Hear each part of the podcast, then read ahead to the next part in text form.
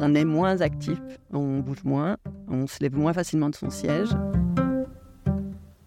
Euh, il avait été estimé que ce coût social de l'inactivité physique serait de 140 milliards d'euros par an, qui correspond à plus de 38 000 décès et 62 000 pathologies causées chaque année.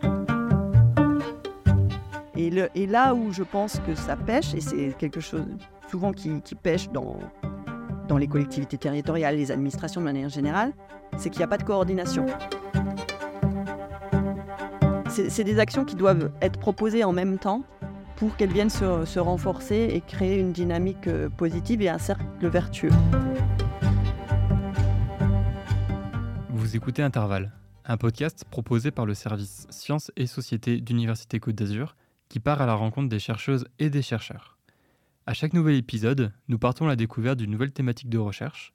Et aujourd'hui, on a le plaisir d'accueillir Anne Villemain qui va nous parler d'activité physique. bonjour Anne, est-ce que je peux te laisser te présenter pour les auditeurs qui nous écoutent?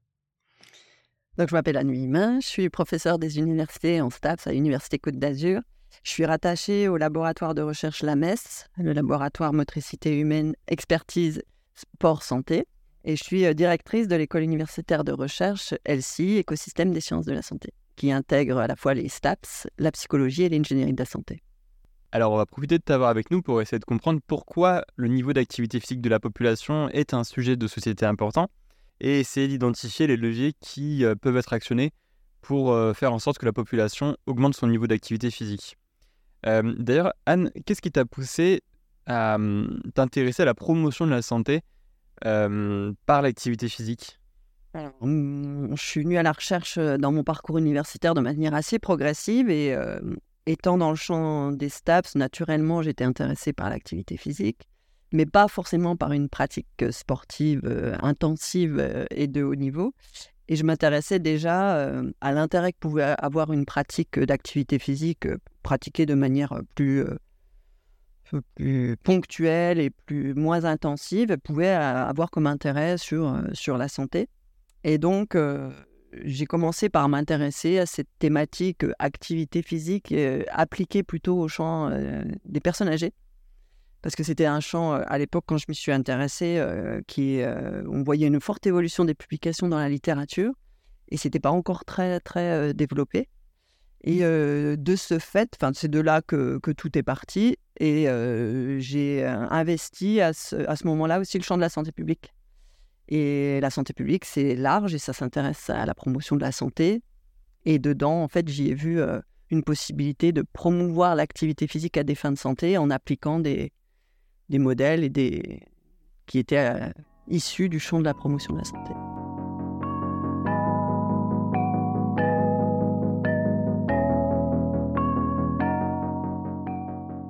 Alors, tu as beaucoup travaillé sur la sédentarité et le lien existant entre l'activité physique et la santé. Est-ce qu'on peut dire qu'aujourd'hui, le niveau d'activité physique de la population est un enjeu euh, de santé publique, étant donné que nos modes de vie ont tendance à nous sédentariser de plus en plus? Je pense par exemple euh, au travail de bureau, qui est devenu beaucoup plus fréquent, je pense à la généralisation du télétravail, euh, je pense aussi à l'utilisation de la voiture, qui fait qu'on se déplace un peu moins. Est-ce que tous ces changements de mode de vie euh, font de l'activité physique un enjeu de santé publique Alors oui, on est sûrement plus sédentaire qu'avant. Et donc, euh, la, promotion de l'activité physique, euh, en ce sens, constitue un enjeu parce qu'on a des gens qui sont plus assis, plus souvent assis, plus longtemps assis, et qui, en plus, font moins d'activité physique. et donc, on est exposé à plus de risques pour la santé. Et on a également beaucoup de contraintes autres qui s'imposent à nous dans tous les secteurs, enfin, que ce soit personnel ou, professionnel. Souvent, on entend que les gens ont de plus en plus de contraintes, de pression, et finalement, le temps s'accélère pas mal, et on essaye de simplifier pas mal de choses, qui fait qu'on nous en demande encore plus, et souvent, euh, voilà, avec des exigences très fortes, et on rentre dans un cercle un peu vicieux qui fait que ben, quand c'est facilité, on, on, se, on s'habitue à la facilité, Et on finit par la rechercher et au final, sans forcément s'en rendre toujours bien compte, eh ben, on est moins actif, on bouge moins, on se lève moins facilement de son siège.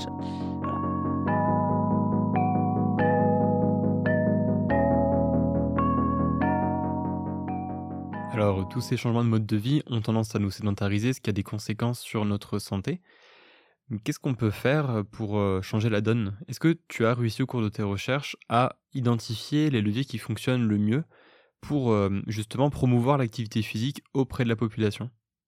Alors oui, il y, a des, actions qui ont démontré leur efficacité pour promouvoir l'activité physique. Alors, il n'y a pas forcément une solution c'est plutôt une multiplicité de solutions qui vont permettre, qui vont être mises en synergie et qui vont permettre à chacun, à un moment de sa vie, de pouvoir trouver une opportunité de faire une activité physique. ce qui a été démontré en termes d'intervention, pour lesquelles voilà, c'est prouvé par des études scientifiques, c'est essentiellement alors des campagnes de communication au niveau local mais qui sont soutenus par des actions de terrain qui visent à faire connaître ou inciter à une pratique d'activité physique. C'est la signalétique dans la ville ou dans les, les, bâtiments, les administrations, pour prendre les, les, escaliers par exemple, ou dans une ville, des panneaux qui montrent un affichage pour se rendre à pied sur un lieu, pour visiter quelque chose ou atteindre la gare ou un autre lieu dans la ville. Il y a des actions sur le, comportement de l'individu lui-même. Alors, je distinguerai des actions qui sont euh, des actions euh, dans le domaine de l'environnement, où on va rendre un environnement euh, favorable à l'activité physique, ou alors des actions qui vont être menées auprès d'un individu. donc, qui, on va agir sur son comportement et sur ses, sur ses motivations euh, pour qu'ils prennent, euh, bah, qui, voir c'est quel type de motivation euh, va l'amener à pratiquer une activité physique, des, aspects plutôt externes ou internes, si il a une confiance en lui-même, un sentiment d'auto-efficacité. Donc il y a des facteurs particuliers qui sont liés à l'individu. Et on sait qu'il y a des accompagnements de proximité qui permettent de, justement de, d'accompagner le changement de comportement, mais que ça ne suffit pas et qu'il faut également y associer l'accompagnement par l'entourage, par exemple, avoir une forme de soutien social, que ce soit dans la famille ou avec des amis ou d'autres personnes qui seraient là pour, pour venir en, soutien, renforcer en fait ce que pourrait faire la personne.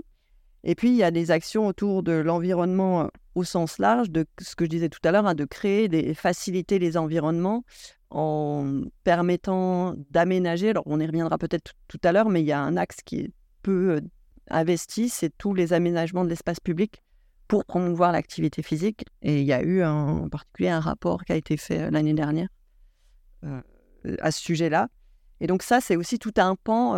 et, et, finalement, c'est pas avoir des actions. C'est des actions qui doivent être proposées en même temps pour qu'elles viennent se, renforcer et créer une dynamique euh, positive et un cercle vertueux.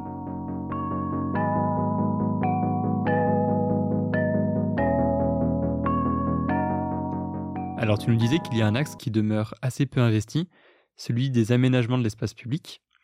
justement, les aménagements différents d'un territoire à l'autre, est-ce qu'on constate des différences de niveau d'activité physique entre les différents territoires? Ça c'est une question piège parce qu'en fait, euh, c'est plus compliqué qu'on le pense. Mmh. Parce qu'on a des enquêtes nationales, mais le problème, c'est que la granularité après des informations qui permettent de savoir si les environnements sont favorables, en fait, on les a pas dans les enquêtes. Donc, on a, on, a des enquêtes qui permettent d'estimer le niveau d'activité physique de la population et potentiellement par région.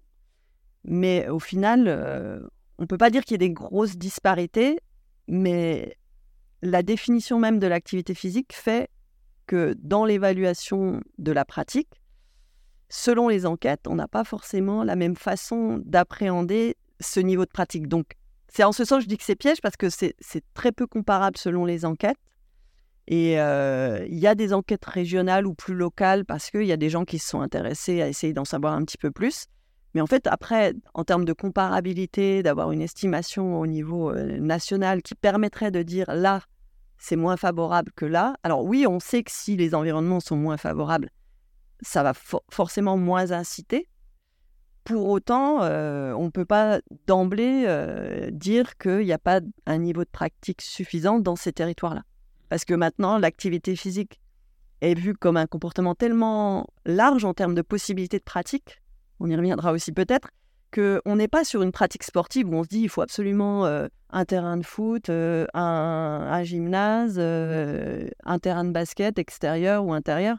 Donc là, on est sur une pratique, quand on parle d'activité physique, qui est extrêmement variée, extrêmement large, avec des degrés d'intensité euh, très différents, à différentes finalités. Et donc, ça, complexifie aussi euh, sa mesure. Alors oui, c'est vrai que depuis le début de l'épisode, on parle d'activité physique, mais on n'a pas encore défini cette notion. Qu'est-ce que ça englobe justement, cette notion d'activité physique? C'est vraiment tout ce qui, à, partir du moment où on va se mettre en mouvement, et on parle d'activité physique et on, y, on, a de l'activité physique dans différents domaines de notre vie. Donc ça peut être dans notre activité quotidienne, parce qu'effectivement, bah, pourquoi pas des activités ménagères, c'est quand même... Ça nécessite du mouvement. Le problème, après, on y reviendra, c'est est-ce que je fais le mouvement de manière efficace et ou en tout cas, est-ce que je fais avec une bonne posture et qui fait que je ne vais pas me faire mal au bout du compte si c'est trop répété mais on a donc toute cette activité quotidienne et puis on, peut aussi faire une activité physique à la maison parce que je vais faire un peu de gym d'entretien ou avoir. Il y a beaucoup d'activités qui se font à domicile encore plus depuis, depuis Covid. Hein, ça se voit dans les enquêtes. On a une activité physique qui peut être de loisir parce que voilà, je vais aller pratiquer soit dans un club, soit je vais aller faire de la randonnée pédestre ou simplement courir dans la nature. Je peux avoir une activité physique qui est associée aussi à mon environnement de travail je ne parle pas forcément de l'activité physique liée à la fonction que j'exerce, mais peut-être dans mon environnement, je peux avoir aussi des environnements qui font qu'on va proposer de l'activité physique ou que la médecine du travail va faire des recommandations.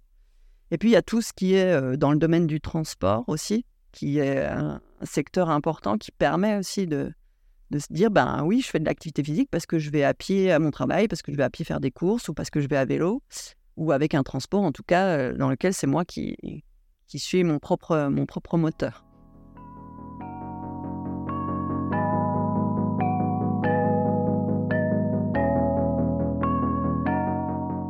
Et ces changements de pratique peuvent avoir des conséquences qui peuvent déborder au-delà de l'activité physique et toucher d'autres domaines, comme euh, l'environnement. Par exemple, si on encourage les personnes à marcher plus, à prendre plus euh, leur vélo, et donc euh, à prendre euh, moins d'autres types de transports euh, polluants comme la voiture, ça peut avoir des répercussions positives sur l'environnement. Donc c'est des conséquences qui vont même au-delà de la santé. Oui, ça touche beaucoup de secteurs et c'est en ce sens que c'est un levier intéressant pour, pour beaucoup de, de monde. donc il y a effectivement, on peut s'intéresser à l'aspect environnemental et ça peut répondre à des, objectifs environnementaux, ça peut répondre à des objectifs éducatifs parce que c'est aussi sujet à, aussi étudier le corps humain, la façon dont on se déplace. Donc, il peut y avoir beaucoup de sujets qui sont issus de, de ce domaine-là. Donc, le milieu, le milieu sportif en lui-même, puisque l'activité physique, le sport en lui-même, est une forme de pratique qui, on va dire, qui s'intègre à l'activité physique. Je dis que l'activité physique a un concept plus large parce qu'on englobe vraiment beaucoup de façons de pratiquer. Le sport, on a une façon de pratiquer. Alors, chacun peut avoir sa définition, mais globalement, c'est souvent des pratiques qui sont plus intensives, qui peuvent être compétitives, euh, souvent qui sont normées avec du matériel. Voilà, donc on a des, petites euh, nuances et euh, donc l'activité physique en elle-même, elle peut aller aussi voilà, simplement faire de la marche, se déplacer. Je fais une activité physique, c'est un secteur aussi particulier, le transport, l'aménagement urbain. Donc ça touche, ça touche l'urbanisme de manière générale, ça touche la santé au travail la santé en général, mais la santé aussi au travail de manière spécifique. Donc voilà, on a une multiplicité de secteurs qui peuvent être concernés euh, par, euh, par cette activité physique qui est, qui est finalement euh, très transversale.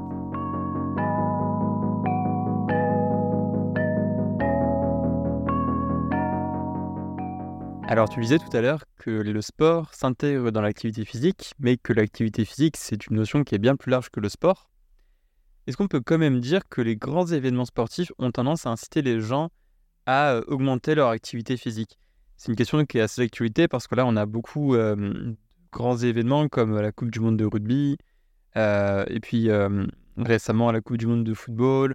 on a aussi les Jeux Olympiques. Est-ce que ces grands événements ont tendance à augmenter le niveau d'activité physique de la population? C'est ce qu'on veut nous faire croire. Après, tout, tout, événement, toute action peut avoir un impact potentiel, mais je dirais que tout dépend en fait comment il s'intègre dans un contexte particulier et comment il est soutenu par ailleurs. Donc, si c'est une action ponctuelle, comme c'est souvent le cas, on va dire que l'intérêt est assez moindre en termes de contribution à promouvoir l'activité physique. Et on a récemment publié un article, une étude qui faisait la synthèse de la littérature actuelle sur justement cette question de, des grands événements sportifs. Et il y avait dedans, ça incluait des études qui avaient été menées aux Jeux, quand il y a eu les Jeux, Olympiques à Londres en particulier. et en fait, on s'aperçoit que la plupart des études, finalement, dans, dans, la plupart de ces études, on n'observe pas en fait d'effets positifs associés à l'accueil de ces grands événements. Donc, il n'y a pas d'effet immédiat ni décalé de, sur, la, sur le niveau d'activité physique de la population. Et on n'a pas non plus montré finalement d'effet modèle des athlètes ou du succès dans les compétitions sportives, voilà, qu'on ait des, médailles sur les niveaux de pratique. Donc, euh, c'est souvent ce, qu'on, ce qui se dit, euh, mais en fait, dans les études qu'on a pu euh, observer, même si la littérature peut-être mériterait aussi d'être plus étoffée parce qu'on n'a pas forcément tout étudié, mais globalement, sur ces études qui sont disponibles et qui ont été quand même publié dans des revues euh, scientifiques euh, intéressantes, euh, on ne voit pas cet effet. Donc l'idée, c'est plus de dire, bah, tenez en compte et peut-être investissons dans des choses qui, pour lesquelles on sait que ça marche et pour lesquelles on a un plan mondial même sur l'activité physique qui a été édité il y a quelques années. Voilà. Et en gros, on sait un peu comment faut faire. Euh, pour autant, euh, ces grands événements ont d'autres enjeux, même s'il y a un enjeu associé à la pratique et où on, peut penser que ça va permettre de promouvoir l'activité physique, avant tout, les enjeux sont ailleurs. Et d'ailleurs, j'imagine qu'il y a aussi des enjeux économiques liés à la promotion de la santé par l'activité physique. Euh, si on regarde les bienfaits qu'apporte la, promotion de la santé par l'activité physique en termes purement économiques, est-ce qu'on peut dire qu'investir dans la promotion de la santé de cette manière, c'est euh, un investissement rentable? Parce que j'imagine que si les gens font mmh, plus de sport, pratiquent plus une activité physique, ils vont être en meilleure santé et donc ils vont avoir moins tendance à, euh, aller voir des professionnels de la santé, ils vont avoir moins tendance à être hospitalisés, donc il y a des coûts de santé qui vont, euh, qui vont diminuer. donc est-ce qu'on peut dire que, est-ce qu'on peut parler d'investissement rentable? Alors oui, il y a eu des estimations. Alors moins en France que dans d'autres pays à l'international, mais il y a eu euh, un rapport qui est paru, euh, qui a été mené sous l'égide du ministère des Sports et des Jeux Olympiques et Paralympiques, qui est paru, qui est sur euh, évaluer les impacts socio-économiques du sport santé en France. Et on a eu aussi l'année dernière un rapport de France Stratégie, donc qui était à la demande de, du gouvernement.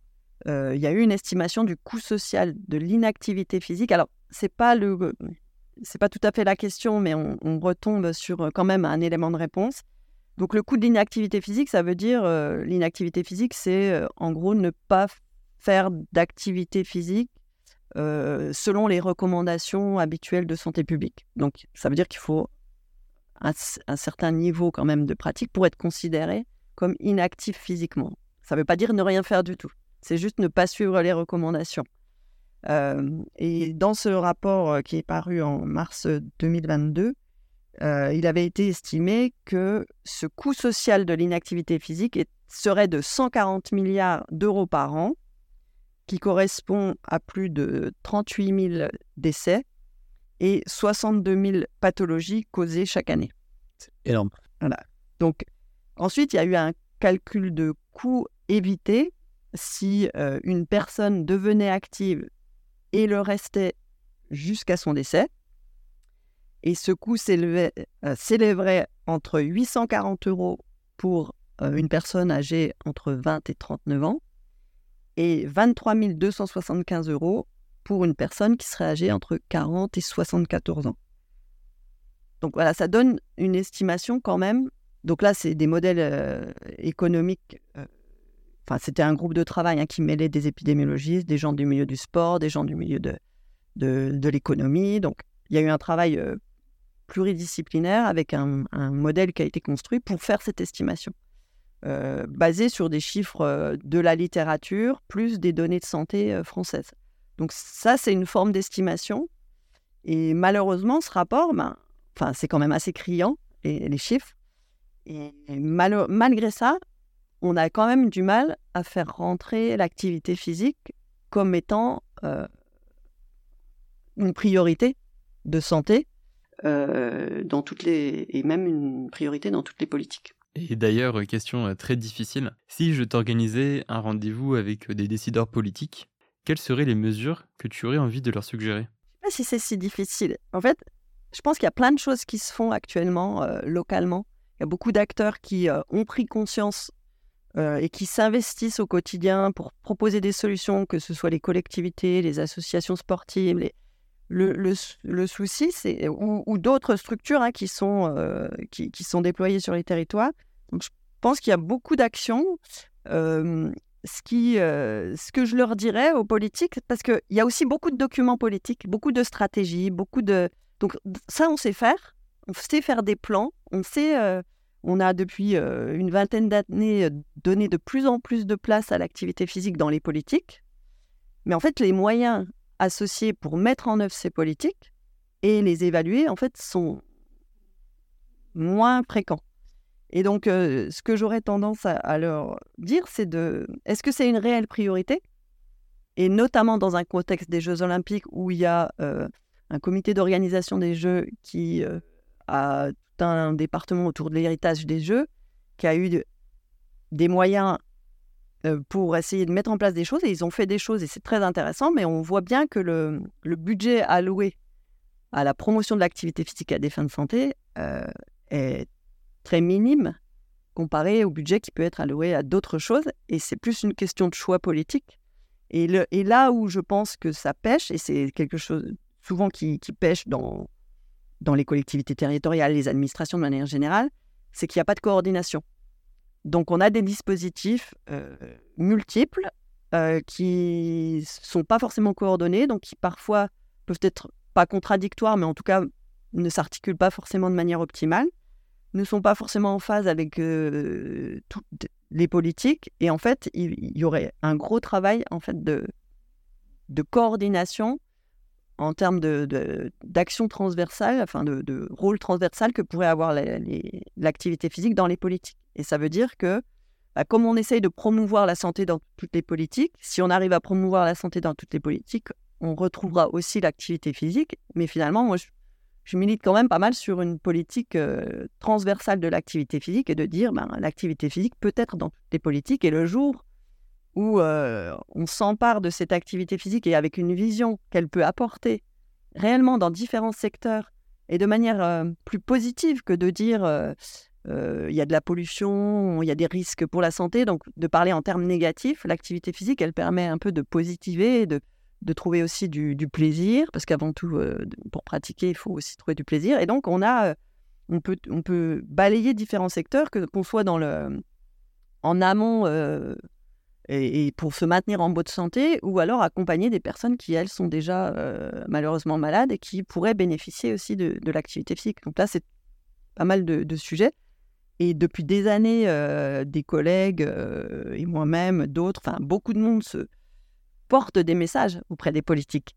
Mais ce, cette capacité à mettre en œuvre et à donner les moyens, on n'a pas encore tout à fait passé le, cap.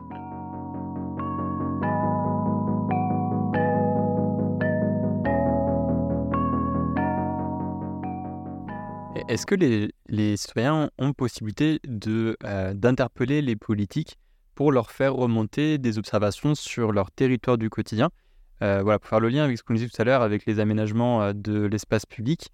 Est-ce que les, les, citoyens ont possibilité de, d'alerter les élus, leurs élus, pour leur dire ce qui, ce qui manquerait dans leur territoire du quotidien pour qu'ils puissent pratiquer de l'activité physique? Alors, en, général, il y a dans toute collectivité un moyen de faire des retours sur des, des sujets quels qu'ils soient. Après, est-ce que les habitants s'en emparent de manière systématique? Sinon, il y a aussi les, conseils citoyens qui peuvent permettre de, faire passer des messages. Maintenant, c'est est-ce que tous les individus sont sensibles à ça? Il y a aussi des villes qui ont utilisé des plateformes de démocratie citoyenne aussi pour faire émerger des sujets et qu'ils puissent aussi être portés à la connaissance des, des élus. maintenant, je ne sais pas si ça fonctionne toujours très bien, mais il y a aussi une démarche du coup d'aller sur cette plateforme, de d'ouvrir un sujet, qu'il y ait des gens qui adhèrent, qu'il y ait suffisamment de gens qui, qui adhèrent pour que ça devienne un sujet considéré comme important. moi, ce que je pense qui serait intéressant aussi d'explorer, parce que c'est pareil, je suis un peu sur le multi-solution, c'est d'utiliser les sciences participatives.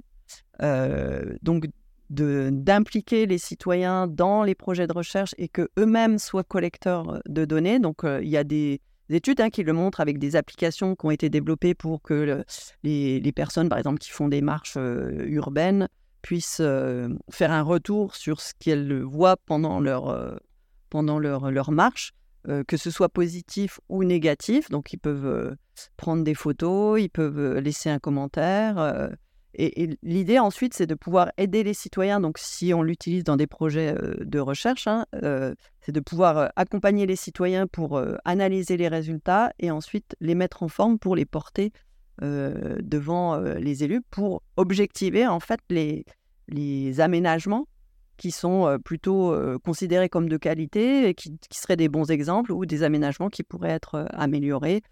ça peut être lié à la propreté, ça peut être lié à la sécurité, sentiment de sécurité dans, une ville, ça peut être lié à des aménagements de, trottoirs ou de pistes cyclables ou d'espace. Quand on parle d'espace public, je ne parle pas que des, des, pistes cyclables, parce que souvent quand on parle de ça, on voit les, le transport, les transports en commun et ou les, aménagements de pistes cyclables ou, les, espaces piétonniers, mais c'est aussi tous ces espaces verts euh, ou ces places publiques qui, qui sont des, des, espaces publics qui, sont, euh, qui, peuvent être, euh, qui peuvent largement contribuer à augmenter le niveau d'activité physique s'ils sont aménagés. Donc c'est vraiment un moyen pour que les citoyens s'emparent de ces questions-là et deviennent vraiment acteurs de leur territoire. Et en fait, par rapport à ça, je voulais mentionner que dans le, le rapport justement de France Stratégie de l'année dernière, il y a une grille d'aide à la conception d'un aménagement d'un espace public favorable à l'activité physique pour la santé qui avait été élaborée avec des, critères sur le type d'espace, d'espace sa taille, l'accessibilité physique temporelle, les types d'équipements dédiés ou non à l'activité physique. Et en fait, c'est un outil qui est aussi disponible pour des collectivités, notamment pour essayer de, d'améliorer ou d'augmenter les espaces publics qui pourraient servir aussi à, l'activité physique. Et là, c'est vraiment un levier intéressant à utiliser.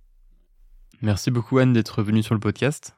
Euh, je pense qu'on a mieux compris grâce à toi les, euh, leviers qu'on peut actionner pour promouvoir l'activité physique auprès de la population et euh, qu'on a mieux compris les enjeux de, santé publique autour, autour de, ces questions-là. Merci beaucoup.